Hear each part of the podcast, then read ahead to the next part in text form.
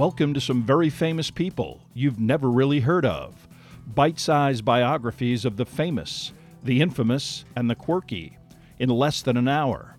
My name is Philip D. Gibbons, and there is more information about me, this podcast, and a bibliography at someveryfamouspeople.com. There are also photographs of many of the individuals and items mentioned in this podcast. At the conclusion of part two of this presentation, there will be additional suggestions concerning further information about today's subject Elvis Presley manager, Colonel Tom Parker.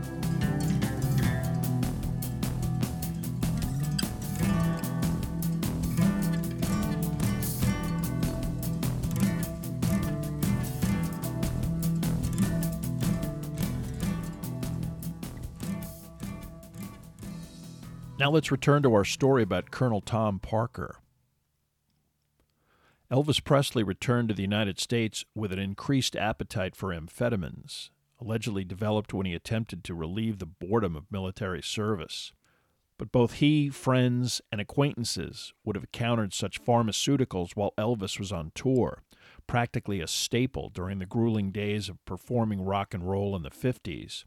While in Germany, Presley also met Priscilla Beaulieu, a 14 year old daughter of an Air Force officer stationed in Wiesbaden, Germany. Because of her youth, her relationship with Presley was extremely restrained until 1962, although her ability to then visit Elvis and ultimately live at Graceland while Priscilla attended a local Catholic high school was conditional upon an agreement that the couple eventually marry. After a few charity performances, Tom Parker began to shift Elvis's career into a combination of film appearances that served to promote record sales. In fact, after 1961, Presley would not perform for a live audience for seven years. Initially, Elvis himself believed that he could become a credible actor, and his initial films showed some promise and were perceived seriously by critics, with contributions ranging from some prominent industry individuals that range from Don Siegel to Michael Curtiz to Clifford Odets. Originally interested in merely performing in film as a dramatic actor, Elvis was overruled by the Colonel, who, with producer Hal Wallis, stuck to a formula which included the obligatory half dozen songs, eventually packaged into a soundtrack album. The Colonel also resisted any attempts to upgrade the quality of material and even admitted that he couldn't tell a good script from a bad script, or even a good performance from a bad one. The promise of early efforts like Jailhouse Rock and King Creole were eventually replaced by fluff like Clambake and Harum Scarum. Reviewers now dismissing Presley's acting career as not serious. None of this bothered either the Colonel or the studios, producer Hal Wallis once famously stating, quote, that the only sure thing in Hollywood is an Elvis Presley movie. Unquote.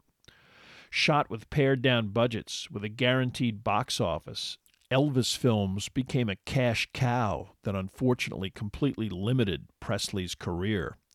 With the Colonel signing Presley up for three pictures annually, this altered Elvis's lifestyle, requiring the performer to live in the Los Angeles area for much of the year, a situation he disliked. He frequently fled LA whenever possible, taking his entourage with him to Las Vegas, a habitat that only encouraged an insulated nocturnal lifestyle. He also began to tire of the drudgery of churning out increasingly more vapid films that were derided by the media Privately, he began to criticize the Colonel as he became less and less popular, especially with the onset of the Beatles and other music styles that rendered him as square and archaic.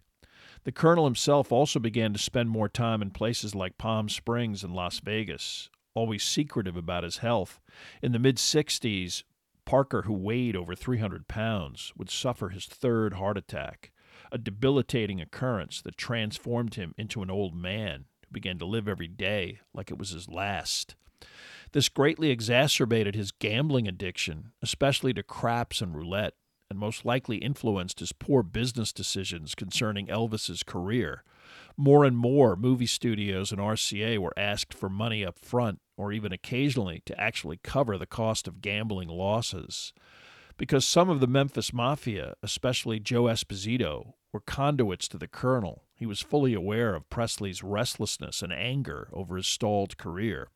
He also was mindful that at some point Elvis's public might completely tire of the formulaic nonsense that was now the mainstay of Elvis's income stream.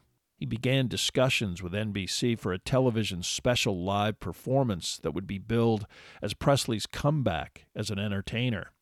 A difficult and relentless negotiator, Parker took two years to hammer out a deal $250,000 for the special, $850,000 for a separate film. The Colonel also mindful that the studios were no longer willing to pay Elvis his standard $1 million fee.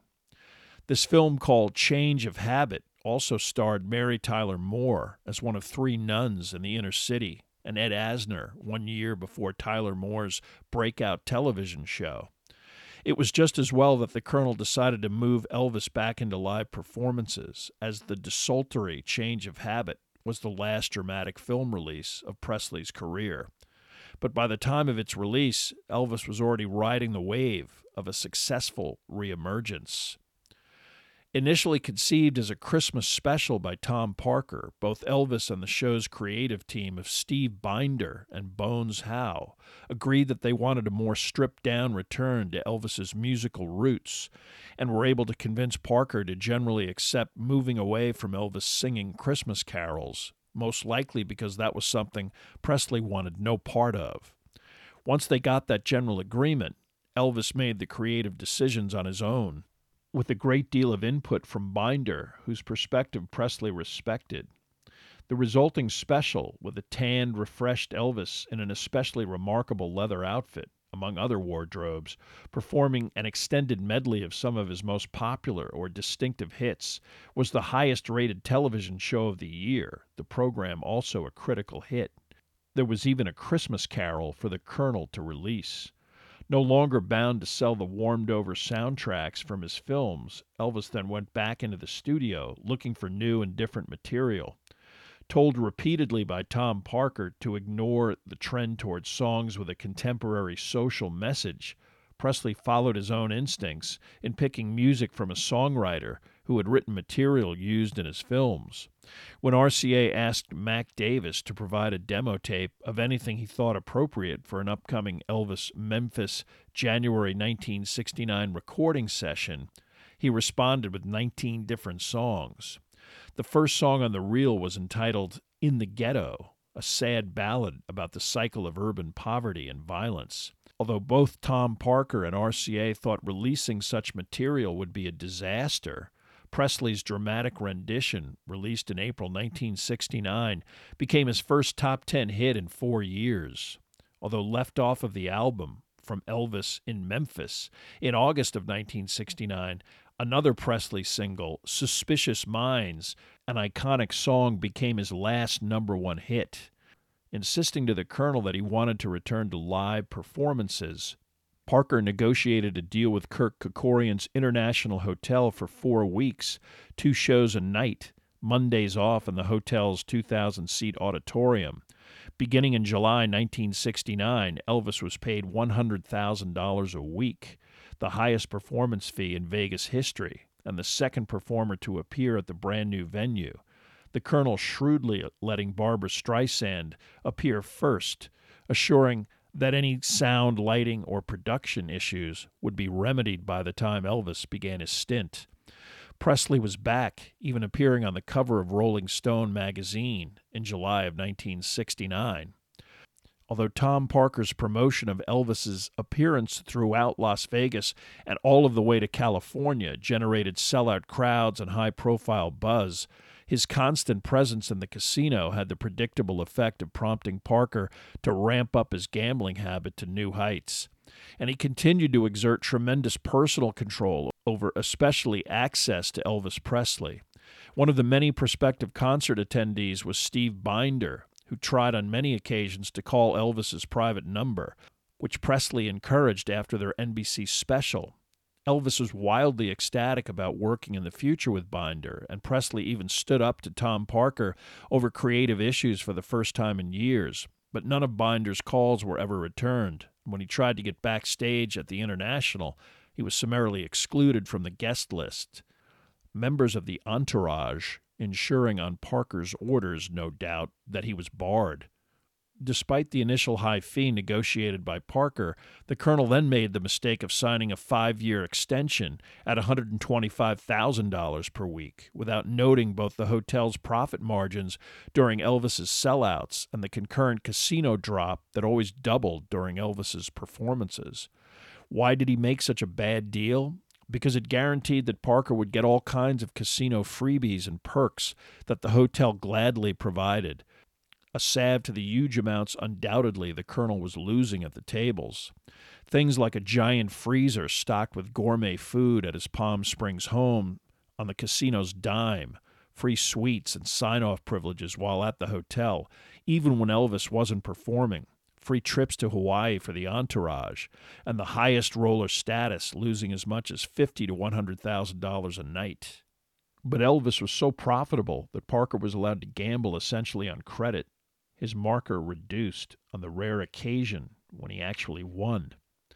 After several engagements in Las Vegas, Parker quickly put together stadium tours throughout the U.S., starting with the Astrodome, playing such arena venues as the Oakland Coliseum, the Spectrum, and the Boston Garden, but always deliberately returning to Vegas and the International. But this newfound live performance outlet prompted both Elvis and his now wife Priscilla to want to tour internationally, especially in Europe. Offers from around the world were perpetual and remarkably lucrative, especially from interests in places like Saudi Arabia, where legitimate offers of as much as $10 million were commonplace. As always, the colonel hemmed and hawed, but always came up with some usually weak reason as to why this couldn't or shouldn't be done. To Elvis and others, he would usually stall or talk about security or alienating fans if some country was left out of a tour. Any excuse that, if analyzed, was ridiculous based on the amount of money involved. It was clear that for some mysterious reason, Elvis would never perform internationally. One eyewitness recounted an exchange when two South American promoters approached Parker with, with an offer of $2.5 million for one show. The colonel barely reacted, saying only, Whenever I need two and a half million dollars, I'll call you. That Parker had finally constructed his perfect Vegas habitat of unlimited gambling, high roller treatment, and utterly servile 24 7, 365 attention was to his liking, but his only client began to appreciably suffer. Despite his resurgence, Elvis Presley's spending habits, large payroll, and maintenance of both Graceland and a succession of households in Bel Air and Beverly Hills necessitated a great deal of cash. While his live shows were lucrative, they entailed transportation, eventually aboard a Convair 880 four engine jet named the Lisa Marie after his only daughter, which transported a large entourage of security and band members to most shows. Elvis's money woes only got worse when he separated from Priscilla, five years after getting married and four years after the birth of his daughter. Initially willing to settle for less, Priscilla eventually renegotiated the terms of the divorce, receiving $725,000 in a lump sum, an eventual $6,000 a month for 10 years, and $4,000 a month in child support. With Elvis having no need for an LA base, his final Los Angeles home was sold in 1975 for $625,000 to Telly Savalas. Priscilla also got half of that. The need for even more cash precipitated another dreadful decision that both the Colonel and Elvis initially resisted. With an understanding of their long term potential value, RCA Records repeatedly approached the Colonel asking about a lump sum buyout of Elvis's future royalties on record sales. This was not publishing or performance rights, but the money per record sold.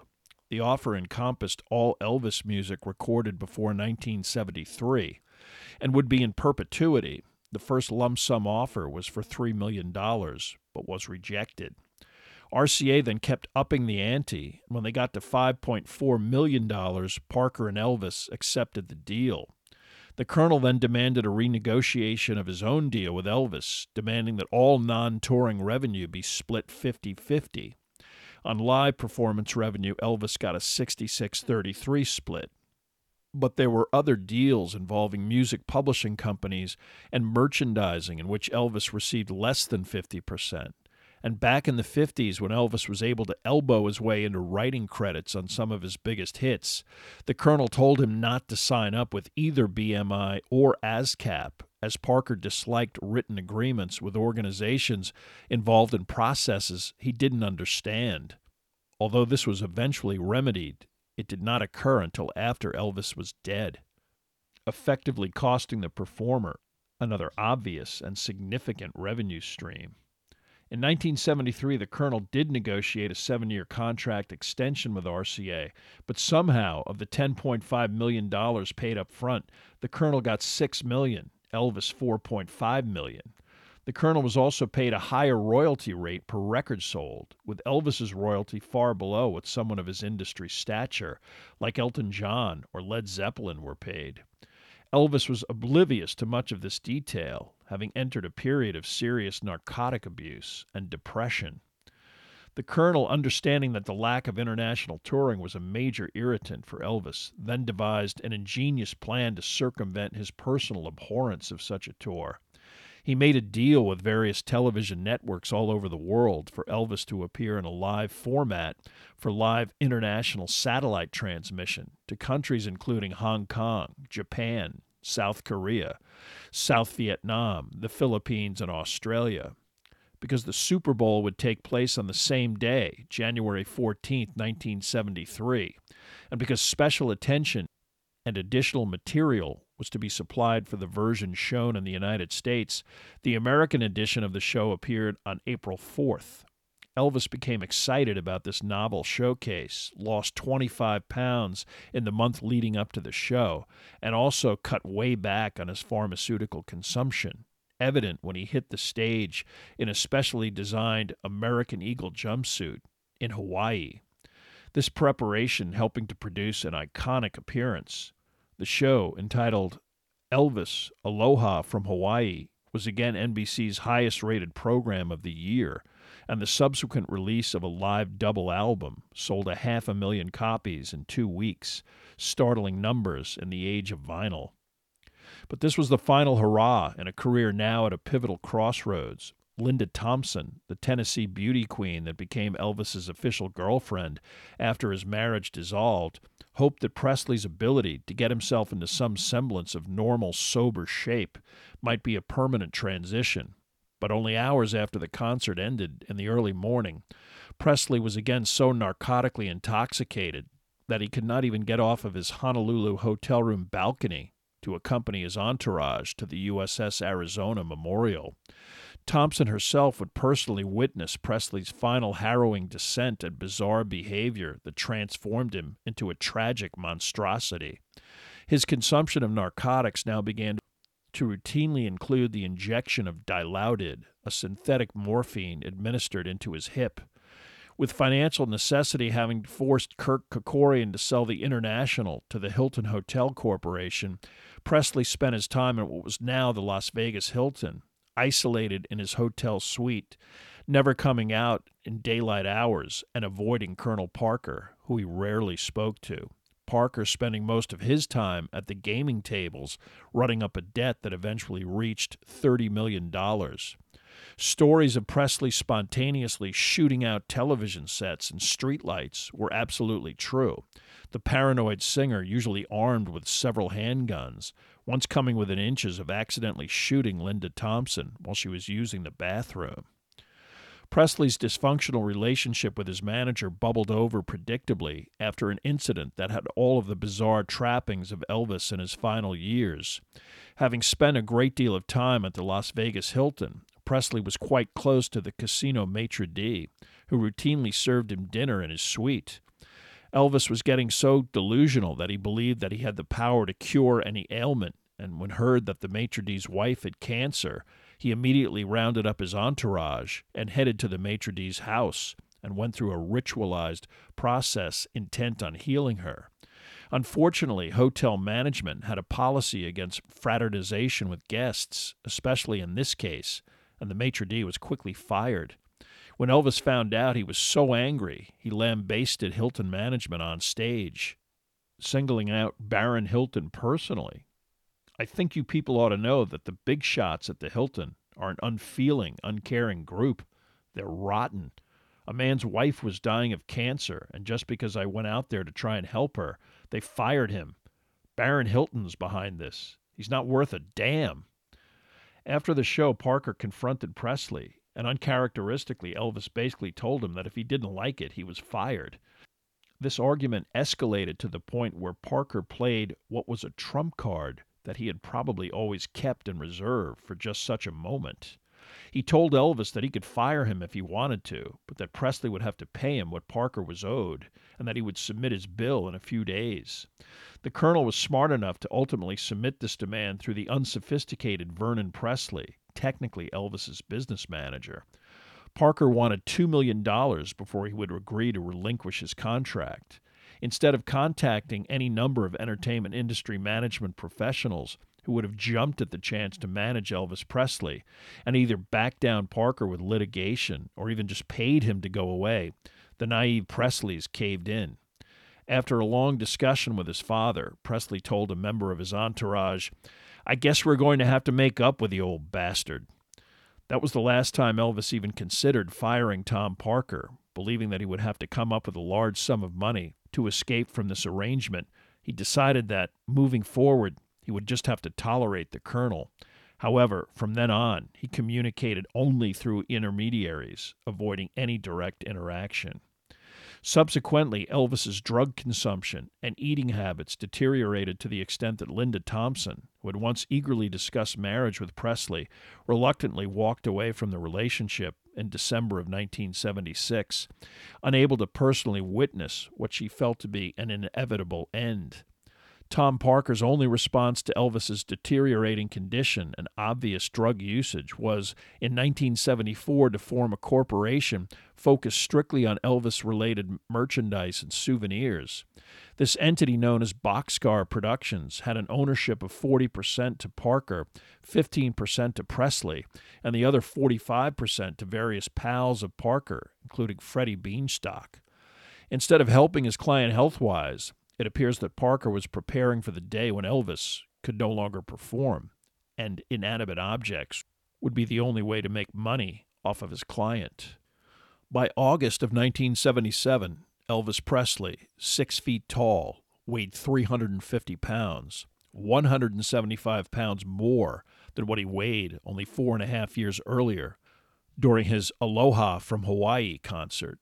His heart was three times its normal size, and his nervous system routinely contained as many as 12 separate types of mostly narcotic medication, including several types of opiates. His remarkable tolerance of these medications was the product of massive abuse that stretched back over two decades. It was completely predictable that he collapsed and died at his home on August 17, 1977, aged 42 from what was officially listed as cardiac arrest, but what was more than likely polypharmacy. Following the circus like funeral and public outpouring of grief after Elvis Presley's death, life went on normally for Colonel Parker and Presley's immediate family. A year later, a convention was held at the Las Vegas Hilton, organized by Tom Parker, that included a dedication of a statue of Elvis in the lobby separate admission to an Elvis recreation for a $15 additional charge, appearances by Priscilla and Vernon Presley, and the Colonel signing an autographed poem for a buck a throw. Over a million dollars came in in 1978 for merchandise profits, at least half paid to Parker. The Colonel Parker gravy train seemed to be moving forward smoothly until a final and permanent obstacle appeared on the tracks. On June 26, 1979, Vernon Presley died. Although Elvis left his entire estate in trust to his daughter, Lisa Marie, she could not take control of the assets until she reached the age of 25. As executor, Vernon could make business decisions concerning the estate, including naming a successor trustee, which he did. Reluctantly, he eventually named Priscilla Presley as the successor trustee, a responsibility she assumed upon Vernon's death. He also named several other individuals who were CPAs or attorneys who had worked with Vernon over the years. When Tom Parker asked Priscilla to renew the management agreement that he had with Vernon, the co trustees, as required, in May of 1980, submitted a petition to the probate court of Memphis's Shelby County. This typically rubber stamped request had major consequences. The judge in the case, Joseph Evans, took one look at the arrangement and immediately realized that it most likely was inappropriate. An artist manager had collected in fees typically 50% of his client's income during the artist's lifetime and would continue to do so, even though he essentially had no artist to even manage. How was that appropriate?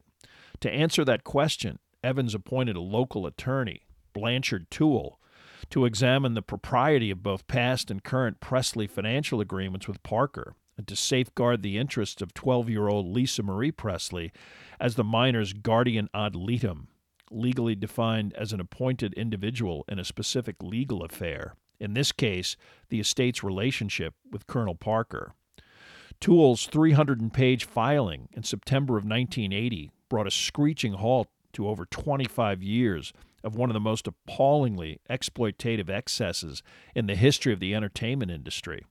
He suggested that all management agreements with Parker terminated with the death of Elvis Presley, that the 50% commission was inappropriate and excessive, and that any future earnings be paid directly to the executors and not to Parker. Tual's final and most damning assertion was that Parker had been and was guilty of self dealing and had violated both his obligation to Elvis and to the estate. Tual also noted the executor's failure to provide Parker with specific written direction and reviews of relevant revenue statements to determine either their accuracy or legitimacy. He also demanded Parker's tax returns and a full audit of all relevant RCA documentation, as well as all of the other business entities who dealt with Elvis, including William Morris and any movie studio that worked with Elvis. Not surprisingly, the executors legally attempted to stop the investigation and to get Tual removed from the case. They failed. Tual's second filing in July of 1981 was even more confrontational. It contained allegations detailing the disastrous RCA catalog sale and enumerated gambling losses as the main motivator behind this and the low fees charged to the Vegas casinos in which Presley performed, and also cited the lack of an arrangement with either BMI or ASCAP as sheer incompetence. Additionally, Parker's relationship with RCA was described as a conflict of interest, conspiracy, and a fraud in which the record company cheated Elvis and made side deals with Parker to help them get away with it. The judge in the case was equally as outraged, writing in his opinion that Parker's compensation was excessive and shocked the conscience of the court. He compelled the executors to file suit against Parker ordered an investigation into the conduct of RCA Records and prohibited the executors to enter into any future agreements with the Colonel without the judge's specific permission. The executors did file suit, but ultimately understanding that the Colonel's health was poor and his death could complicate the matter even further. The case was quickly settled, the Colonel astonishingly getting two million additional dollars paid for by RCA. He was prohibited from receiving any future share of estate income and prohibited from earning anything related to Elvis for five years. Although Parker was now perceived, especially by the entertainment industry, as an unethical chiseler, his reputation was to take another hit with the 1981 release of the blockbuster biography of Elvis by Albert Goldman, who collaborated with Lamar Fike to not only paint a sensationally negative portrait of Presley, but to unearth the truth behind the origins and identity of Colonel Tom Parker. Parker's identity was known to his own family and had been since the early 60s. In 1960, his sister Nell was stunned to see a picture, published in a Dutch periodical, of Parker standing next to Elvis. She and the rest of her family believed that he was in fact Andreas von Kuijk, and several wrote to him, attempting to reestablish contact. All of these attempts were ignored until Tom Parker abruptly invited his brother Adam to visit him in America in April of 1961. His younger brother arrived in L.A., spent a week with the colonel, met Elvis personally, but Parker refused to be photographed with his relative. His intent seemed to be to determine if his brother or anyone else in his family was intent on extorting money from him over either his immigration status or some other aspect of his Dutch background. This was the initial topic they discussed upon Adams' arrival, and Parker talked of very little of importance for the rest of the week. After his brother's return to the Netherlands, Parker never spoke or met with any member of his family again despite additional requests, including one from a terminally ill sister, to say goodbye before she died. While researching his book, Albert Goldman came across the journalism of Dirk Vellenga, a Breda based reporter who had written about Tom Parker's origins. Although it was not common knowledge, there was some awareness in Dutch media that Parker was from the Netherlands. As Vellenga wrote about this, he began to receive anonymous tips, not only about Parker's identity, but also about the murder of Anna van den Bach. Goldman's book was a sensation, and his revelation about Tom Parker's citizenship was quite shocking, especially as it revealed the fundamental reason why Elvis never toured internationally. Such utterly self centered, destructive, and limiting duplicity further cast him as the villain in the Elvis Presley story, more evidence that he was never more than a glorified carnival huckster.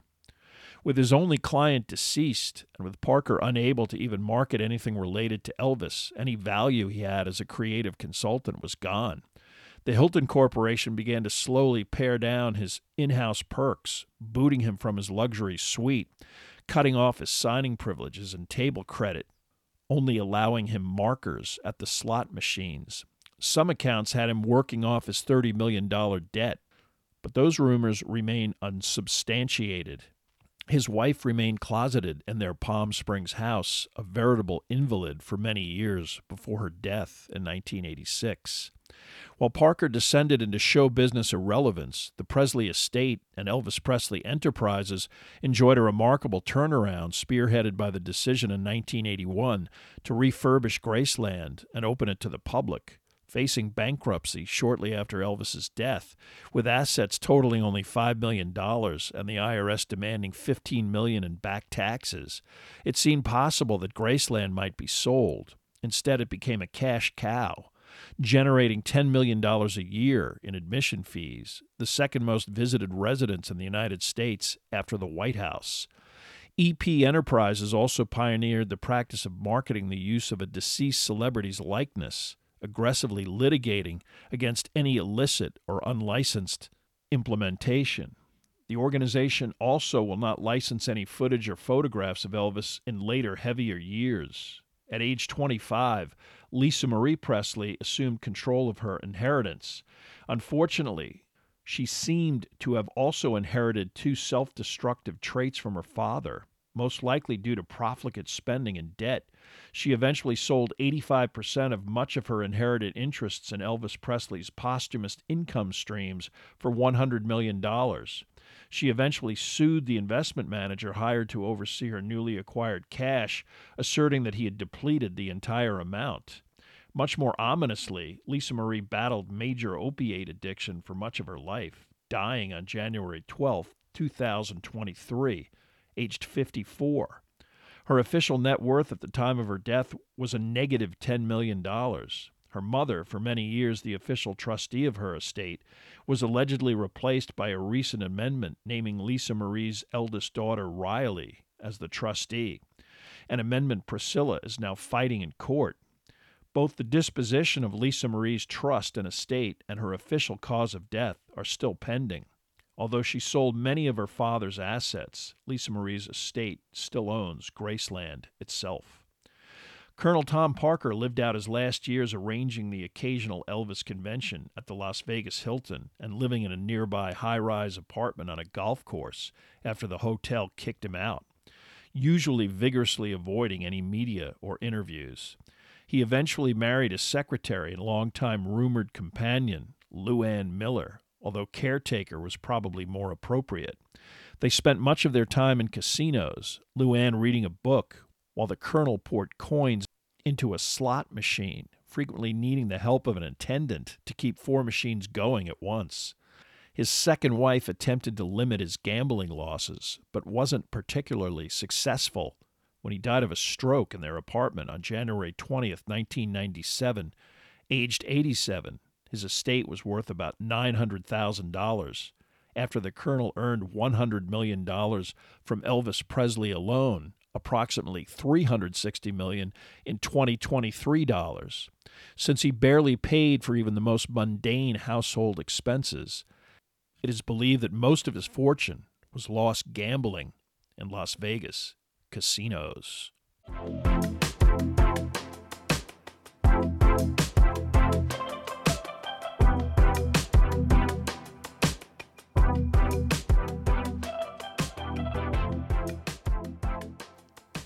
Thank you for listening to part two of this podcast about Colonel Tom Parker. Much of the information for this podcast came from the books The Colonel by Alana Nash, Careless Love, The Unmaking of Elvis Presley by Peter Guralnick, and Elvis Aaron Presley, Revelations from the Memphis Mafia by Alana Nash. There are also additional photographs, bibliographical, and musical information at someveryfamouspeople.com. If you have enjoyed this presentation, please like us at our Facebook page, Some Very Famous People, and follow us on Twitter at Philip D. Gibbons. Subscribe to my YouTube page at Noblesse Oblige, and also rate us on iTunes. If you have the time, leave a brief review. A link is provided at the website.